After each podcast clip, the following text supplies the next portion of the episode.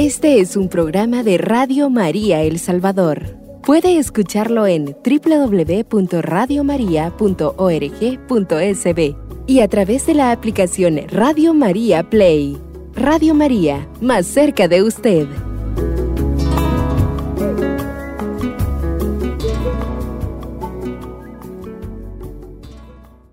Entonces vamos a hablar precisamente de cómo fue encontrada esta imagen. Y para eso pues yo le preguntaría a hermana Sandra qué es lo que sabe ella de el hallazgo de esta imagen. A ver, cuéntenos. Muy bien, con mucho gusto vamos a compartir para cada uno de ustedes esta historia, ¿verdad? Porque es un, un tesoro que nosotros como Carmelitas de San José tenemos en el Colegio Belén.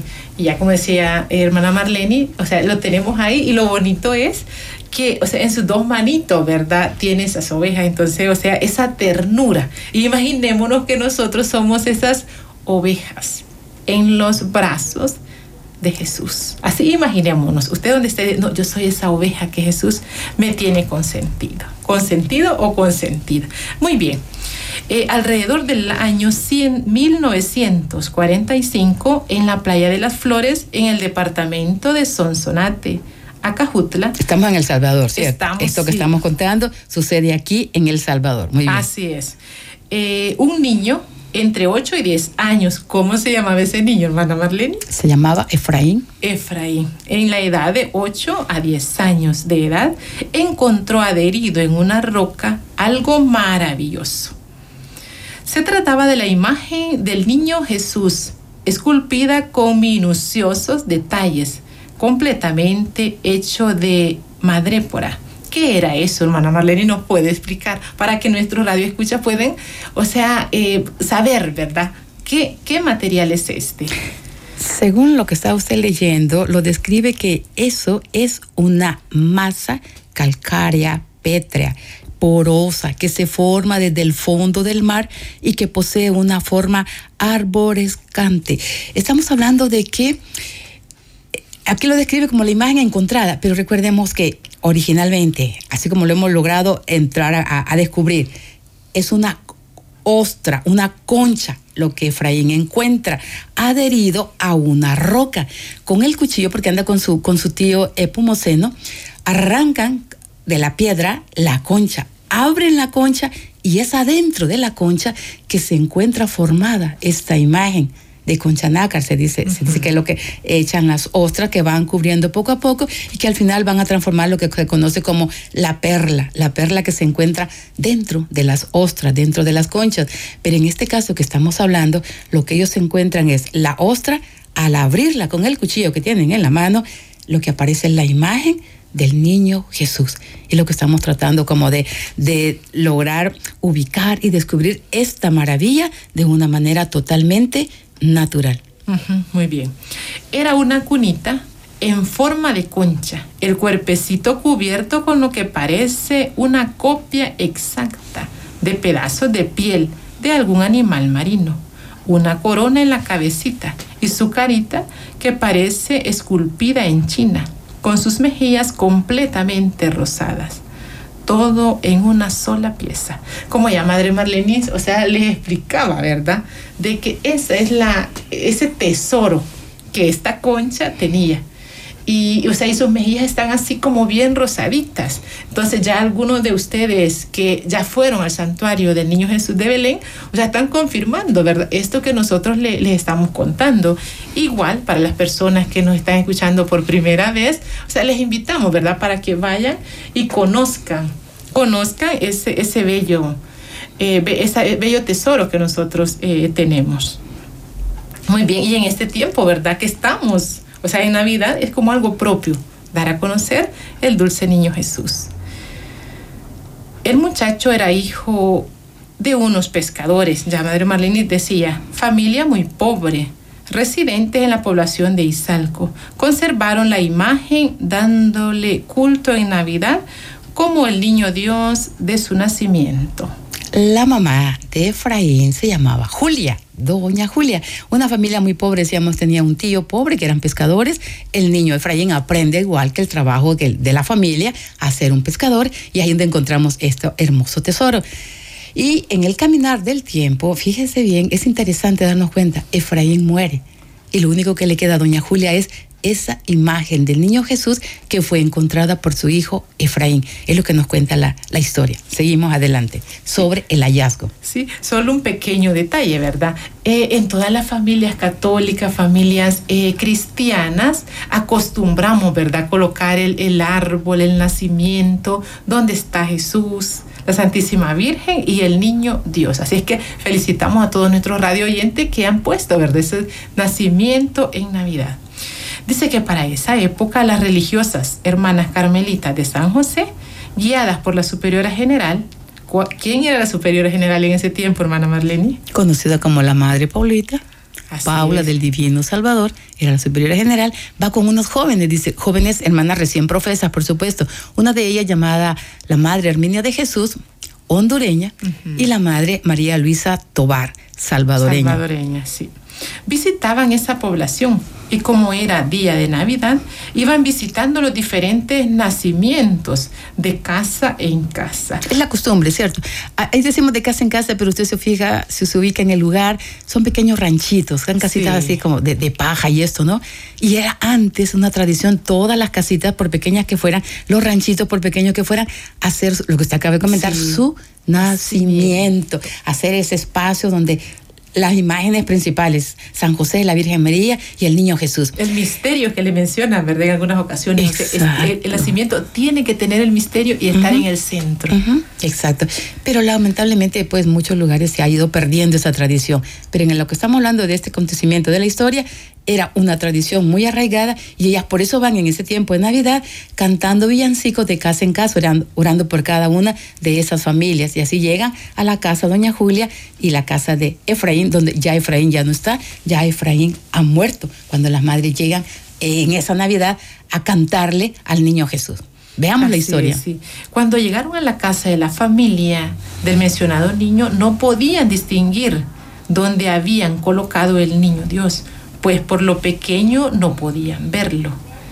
Encantadas quedaron cuando se los mostraron y suplicaron que lo diera para traerlo a Santa Tecla. Como ya, ya la hermana Maleni les decía, ¿verdad? Que, o sea, el tamaño del niño es como nuestro dedo. Entonces, imagínense en un nacimiento donde habían ahí algunas decoraciones, José, María y el niñito, entonces ellas no alcanzaban a verlo. Pero ya ellas, o sea, bien, ¿dónde estaba el niño? Porque es así como el centro, ¿verdad? Lo principal, entonces ya se los mostraron y ellas quedaron, o sea, sorprendidas. Y fue cuando ellas hicieron esa, esa solicitud, ¿verdad? Primero dicen que, bueno, la que da el testimonio es la madre María Luisa y señala a ella. Ajá. La madre Paulita le colocaron en su mano al niño y ella siente que el niño le dice, llévame contigo. Inmediatamente la madre Paulita se vuelve hasta doña Julia y le dice, oiga, no me vende este niño.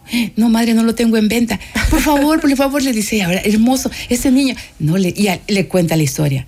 Es que pasó que mi hijo Efraín lo encontró y le contó. ¿Y puedo hablar con su hijo Efraín? No, es que mi hijo Efraín ha muerto, lo único que me queda es este niño. Y la madre insiste, préstemelo, fíjese que nosotros en Santa Tecla tenemos una comunidad con niñas pobres, con niñas huérfanas, y nos daría gusto llevar esta imagen.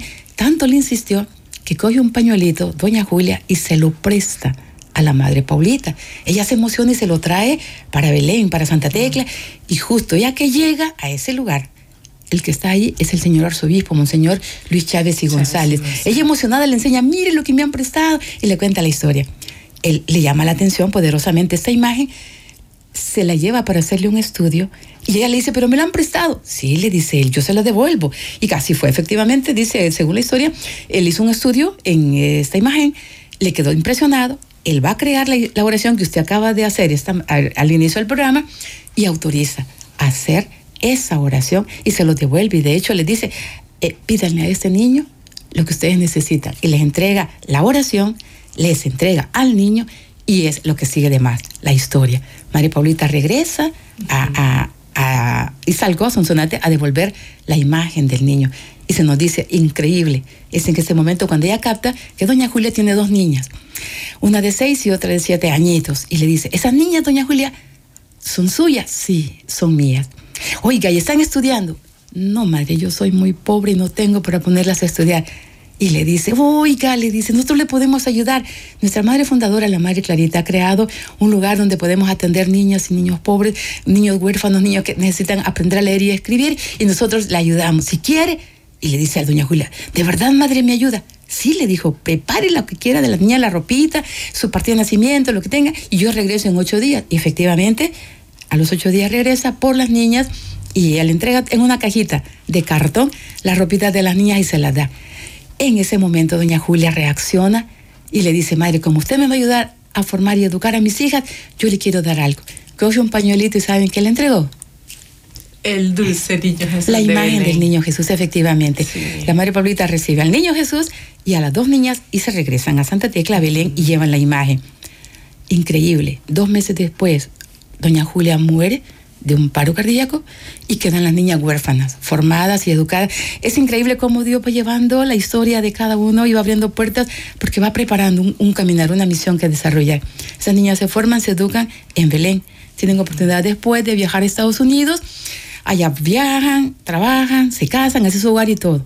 Una de ellas ya murió. Todavía hay una de ellas viva. Es una ancianita, por cierto, pero el niño de Belén queda en Belén y empiezan las manifestaciones. Siempre se nos ha hablado de los milagros que ha dado el niño Jesús de Belén. Es aquí Sí. el hallazgo. Sí. ¿Algo más, hermana Santa? Sí, muy bien. O sea, como los, los planes de Dios son tan, son tan perfectos, ¿verdad? Porque imagínense, ya en el plan de Dios estaba, o sea, la historia o la misión que niña Julia iba a cumplir y sabía que habían estas dos niñas. Imagínense de 6, 7 años, o sea, ¿con quién iban a quedar? Si el hermano mayor había muerto, Efraín ya había muerto. Y cómo, o sea, llega, llegan la- nuestras madres, ¿verdad? A visitar, encuentran el niño, se sorprenden. Otro dato que yo también quería resaltar es que como la madre Paulita, cuando le colocan el niño en su mano, o sea, ella se sorprende al verlo. Imaginémonos también la escena cuando Efraín, o sea, despega o, digamos esa concha, la abre y encuentra el niño. O sea, la alegría, me imagino yo, de este, de este joven de, de encontrar el niño. Me imagino con mucha alegría se va y se lo lleva la mamá, a niña Julia, y ella colocar ese, colocarlo en ese lugar, en ese nacimiento. Entonces, qué bonito, ¿verdad? Los planes de Dios son perfectos. Es el tiempo de Navidad y es el hallazgo. Lo que hemos querido compartir con ustedes, el hallazgo. Si les parece, vamos a hacer nuestra primera pausa y regresamos. Yo sé que ustedes están interesados por saber qué más cosas han sucedido, pero se los vamos a comentar en la segunda parte. ¿Les parece? Ya regresamos.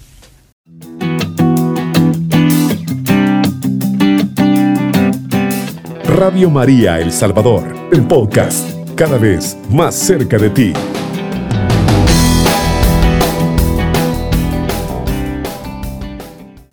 Seguimos adelante comentando la experiencia con el niño Jesús. Y fíjense que es hermoso. El día de hoy la iglesia nos recuerda el bendito nombre de Jesús, el nombre que Jesús recibe en la circuncisión que le dijo el ángel a José y a María. Su nombre es Jesús. Jesús, Jesús para todo, Jesús, Jesús. Y usted fija que la mayoría de los santos tienen una devoción a, a Jesús niño, a la infancia A de la Jesús. infancia de y así es donde encontramos el, el día de hoy la invitación también a recordar por qué Dios permite que hoy estemos hablando precisamente de testimonios de fe y esperanza con el niño Jesús de Belén. Así es, qué bonito, ¿verdad? Esta, esta experiencia y la iglesia, cómo nos lleva como en esa sintonía, como en esa eh, preparación.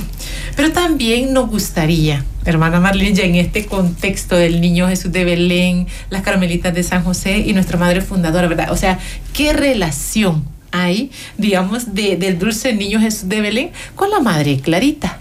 Que ella también llegó a Belén, el niño también llegó a Belén. Sí, o sea, es un misterio, ¿verdad? Entonces, ¿no podría usted eh, ampliar un poquito más esta relación que hay? La sierva de Dios, Madre Clara María de Jesús, Quiroz, a quien le decimos Madre Clarita, más sencillo, más cercana, sí, ella efectivamente, según la historia, recordemos, ella es casada, llega a tener cinco hijos y embarazada el número sexto, el esposo la deja y va a sufrir como madre, como esposa, como mujer, e- e- ese rompimiento, ¿verdad?, de lo que es una familia. Y ella se coge de Jesús, María y José. El modelo de ella va a ser de familia, la Sagrada Familia, donde hay un José que responde, que cuida, que protege, es el Padre, donde hay una madre que acoge, que contempla a la criatura recién nacida, que es la Virgen María, el modelo de toda mujer, y el niño Jesús, que es el que llena e ilumina sus vidas. Para ella va a ser igual. la Sagrada Familia, quien la va a fortalecer, iluminar para salir adelante. Cuando ella queda sola, dobla rodilla, hace oración y clama al Señor. Jesús Eucaristía y la Virgen María. Entonces ella va a sentir la fortaleza en ellos. Y vamos a encontrar cómo, como mamá, tiene que hacerle frente, hacerle adelante a sus hijos, formarlos y educarlos en la fe, igual que en las cosas materiales, su ropita, su alimentación y educación y todo. Y va a salir adelante, pero con esa experiencia de Dios en su corazón. Y vamos a encontrar cómo ella forma, educa y todos se, se hacen grandes, se casan, como dice la, la, la historia, y ella empieza siempre ayudando al pobre y al necesitado. Mujeres que como ella habían sido abandonadas. Entonces ella en 1925 va a tener una experiencia de ir a, Roma peregrinando porque su obra ha empezado a crecer, su obra por la niñez desamparada. Entonces, ella en 1925 son tres meses en barco y todo lo demás que le toca, porque en esa en época, 1925, pues no es como es la facilidad de, que se tiene el día de hoy. Pues en esas fechas ella va a escribir lo que se conoce como el acróstico a Jesús, María y José, y hacia las letras van hacia abajo, y escribe, por ejemplo, esto. A Jesús, vea lo que le dice, joya de inmenso precio. Para ella, Jesús es una joya escondido diamante. Escondido, el diamante es una perla preciosa y lo pone con mayúscula. Escon, seráfico rubí. Y rubí es otra piedra preciosa y va con la R mayúscula. Unión rico topacio. El topacio es otra perla. Sois, oh divino infante. Para María Clarita, esto es Jesús. Una joya, un diamante, un rubí, un topacio. Oh divino infante, se está dirigiendo a, al niñito Jesús recién nacido, al divino Jesús. Ahora va con María, mar para abajo y dice, mar que nos dio esta perla, anacarada concha, ruborosa entreabierta, imitas a las ondas al querellarte a solas. Efectivamente, 1948, digamos, 1950, la, la, el hallazgo del niño Jesús de Belén. Fíjese bien, ¿dónde fue encontrado? En el mar. En el mar. Para Madre Clarita, el mar es la Virgen María, que nos dio esta perla. ¿Qué perla estaba dentro de, de esa concha? era Jesús, sí. esa perla preciosa de Jesús. Anacarada concha, sí, dentro de una concha estaba la imagen preciosa de esa perla que es Jesús. Ruborosa entreabierta, es María la que nos da esa perla hermosa. Imitas a las ondas al creyarte a sola, María. Entonces María Clarita nos está hablando, dijéramos casi 25 años antes, en esta poesía, de lo que va a ser ese hallazgo de la imagen del niño Jesús en el mar para nosotros. Y termina diciendo en la poesía, y con suave murmullo, Jesús, María y José juguetean las, tus olas, ofreciendo a la brisa sus armónicas trovas entre espumas y blondas. En el mar, la fuerza termina de la ola como unas espumas que llegan hasta la playa. Entonces la figura como la de San José, que llega hasta lugares lejanos, cuidando y protegiendo al niño Jesús, como fue cuando le tocó ir a Egipto para salvarle la vida. Entonces, para Madre Clarita es Jesús, María, José, la Sagrada Familia, que la va a sostener espiritualmente. Y la invocación de ella es esa, ese niño recién nacido, como lo dice el Evangelio de San Lucas, cuando le, avisan a los pastores, les anuncia que les ha nacido un Salvador, y van los pastores, dice el texto, y encuentran a María, su madre, al niño Jesús en un pesebre y, lo va describiendo, pues esa es la experiencia de, de, Clarita, sentirse a la par de los pastores, adorando a su niño Jesús al que ella tanto ama y al que tanto invoca. Hasta aquí, Madre Clarita y el niño Jesús. Sí, o sea, qué bonito, imagínense, estamos hablando de 1925, uh -huh. que la Madre Clarita en esa experiencia espiritual uh -huh. se inspira, uh -huh. o sea, esa acción del Espíritu Santo, ¿verdad? En hacer esa preciosa poesía de puño y letra en la Madre Clarita. Y, y cómo está, lo está describiendo, podríamos decir que lo está como, o sea, como profetizando este acontecimiento que sus hijas, ya en 1945, entonces eh, llega este, este tesoro, este pequeño infante. Ponemos como los años que encuentra Efraín al niño hasta que llega la, realmente hasta con la actualización de Monseñor Luis Chávez y González, 1950, por eso hablamos de 25, 25 años, años entre ajá, ajá. la elaboración de la, de, de la, poesía, de la poesía y hasta cuando ya encontramos eh, detalles muy concretos de la aparición de esta imagen del niño sí. Jesús de Belén. Sí, y qué bonito que imagínese esto, estamos hablando de 50, 70 años atrás. Y nosotros ahora las hijas de, de, digamos, de la Madre Clarita, que tenemos esta perla ahí. Y, con, y esta, este tesoro también de las poesías de la Madre Clarita y el niño ahí, ¿cómo podemos confirmar, diría yo, que o sea que es obra de Dios, que como Dios se va, se va manifestando en dejarnos todo esto, ¿verdad? Y ese guion yo quisiera como que tomáramos de nuevo lo que es la experiencia. Nosotros hemos escuchado que el niño, Jesús de Belén se ha manifestado con milagros y testimonios desde su llegada a, a Belén. La gente ha peregrinado, se han prendido lugares distintos de Honduras, de Guatemala, vi, visitando, peregrinando e invocando al niño Jesús y alcanzando bendición. Y entonces uno escuchaba como, bueno, pues eso hace 30 años, bueno, fue hace 40 años, hacia atrás. Pero hay un acontecimiento que nos va a marcar en la historia. Para adelante y vamos a empezar a recibir hasta el día de hoy testimonios de hoy, de este momento hasta donde estamos en la historia, uh -huh. la gente sigue invocando, la gente sigue peregrinando y la gente sigue dando testimonios de lo que es la invocación al niño Jesús de Belén. Y estamos en ese acontecimiento de este hermoso tiempo de la Navidad que a quien contemplamos. Es a Él precisamente, sí. el que se hizo, se hizo uno de nosotros para nuestra salvación y por amor nuestro. Yo sé que quieren saber y conocer el testimonio. Sí, lo seguiremos haciendo, lo seguiremos compartiendo.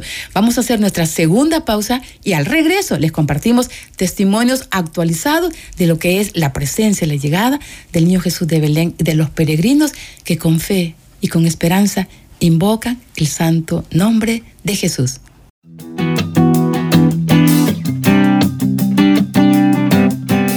Radio María El Salvador, el podcast, cada vez más cerca de ti.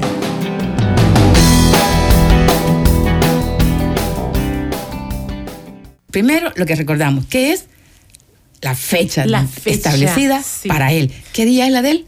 El 2 de enero. ¿Y quién lo instituyó? Monseñor Luis Chávez y González. Hace muchos años uh, en la historia. Muy 1950. bien. 1950. Bueno, seguimos adelante. La historia no se detiene. 2001, hay un terremoto grande, fuerte en Santa Tecla. Las colinas, bueno, una cosa impresionante. Lo que acaba de pasar en Japón, ustedes se acuerdan, el día de, de, de, del primero. Ese increíble terremoto, pues a nosotros nos pasó en el 2001, fue en enero, el 13 de enero y el 13 de febrero se repite. Un acontecimiento increíble. Belén es destruido, aunque usted no lo crea, oye que nos está escuchando, Belén es destruido en ese 2001, en el terremoto de febrero, y todo queda, ¿y ahora qué pasó? Y el acontecimiento de algo grandísimo para el 2002. ¿Qué sucedió? Bueno, lo que sucede es lo siguiente.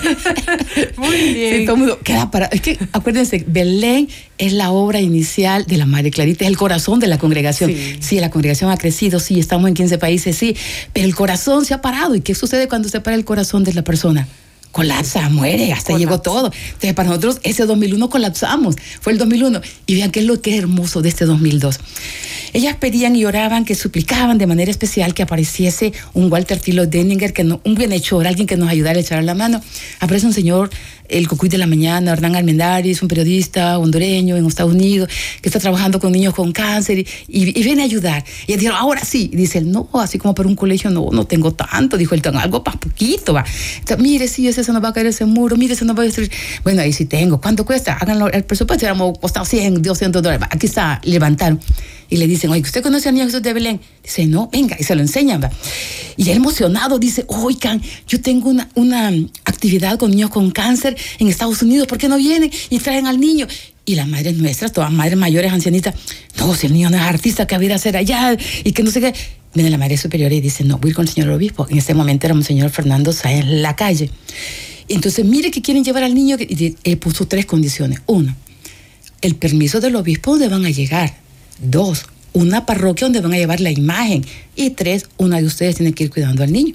A la semana tenían el permiso del señor obispo en Los Ángeles, la parroquia donde iban a llevar y, increíble, mandaron el boleto para tres de nuestras madres que acompañaron aquel momento.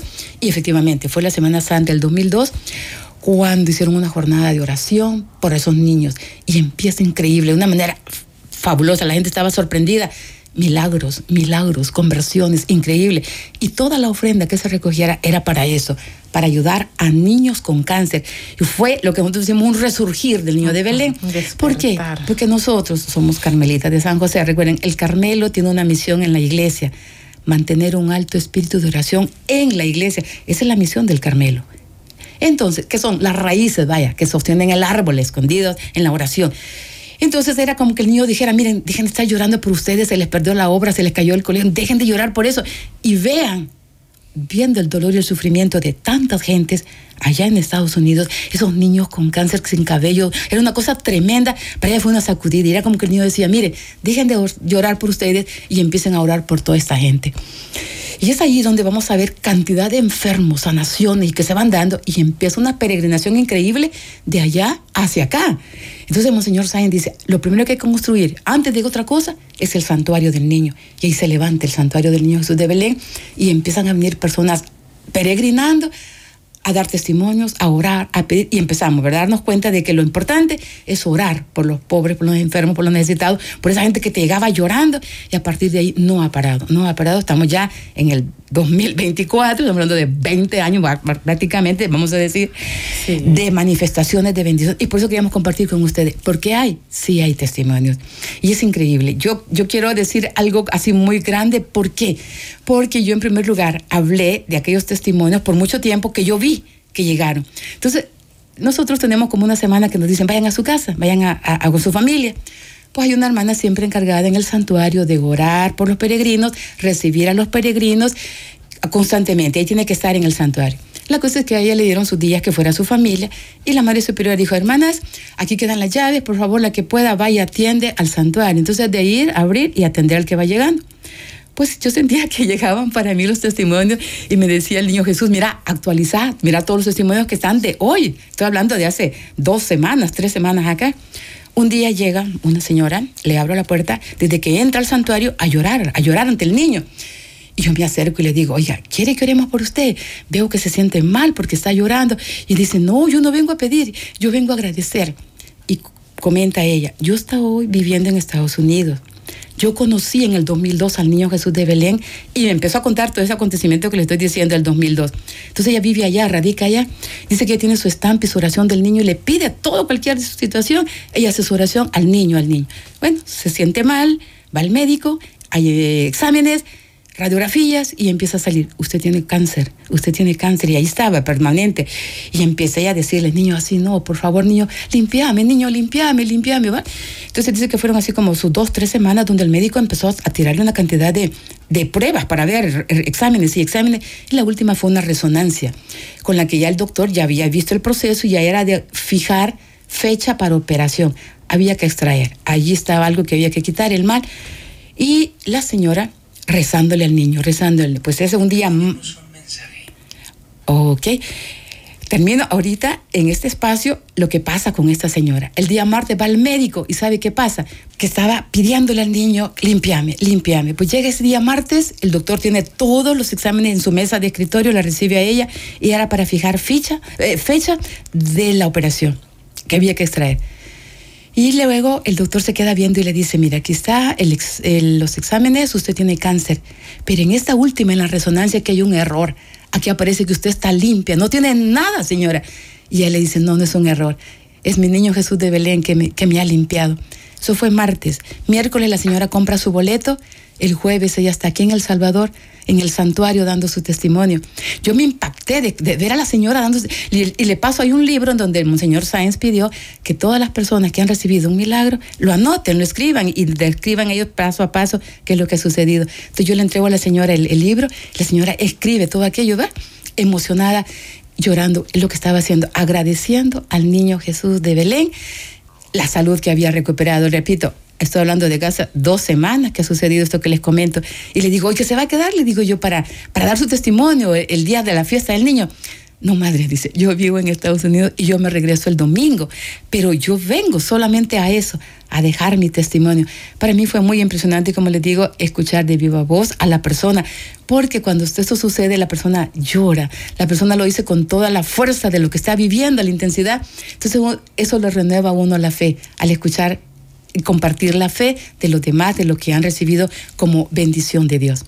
Sí, qué bonito, ¿verdad? O sea, esa experiencia de, las personas, cómo Dios se manifiesta y cómo ellas, o sea, llegan, no solo, o sea, llegaron en un momento a pedir, pero también esa gratitud, ¿verdad? Eh, al, niño, al niño de Belén. O sea, y eso es también una enseñanza para nosotros, ¿verdad? Porque muchas veces nosotros pedimos, pero cuando ya recibimos el milagro, nosotros nos olvidamos. Entonces, o sea, pedirlo, pero también nosotros debemos agradecer a Dios por, por su bondad, por su ternura hacia nosotros. Y qué bonito, ¿verdad? La experiencia también de ayer, de tantas personas que llegaron, así como el mensaje, que el segundo mensaje, ¿verdad? Que siempre llegan, dice, algunas personas, yo escuchaba que decían, ¿verdad?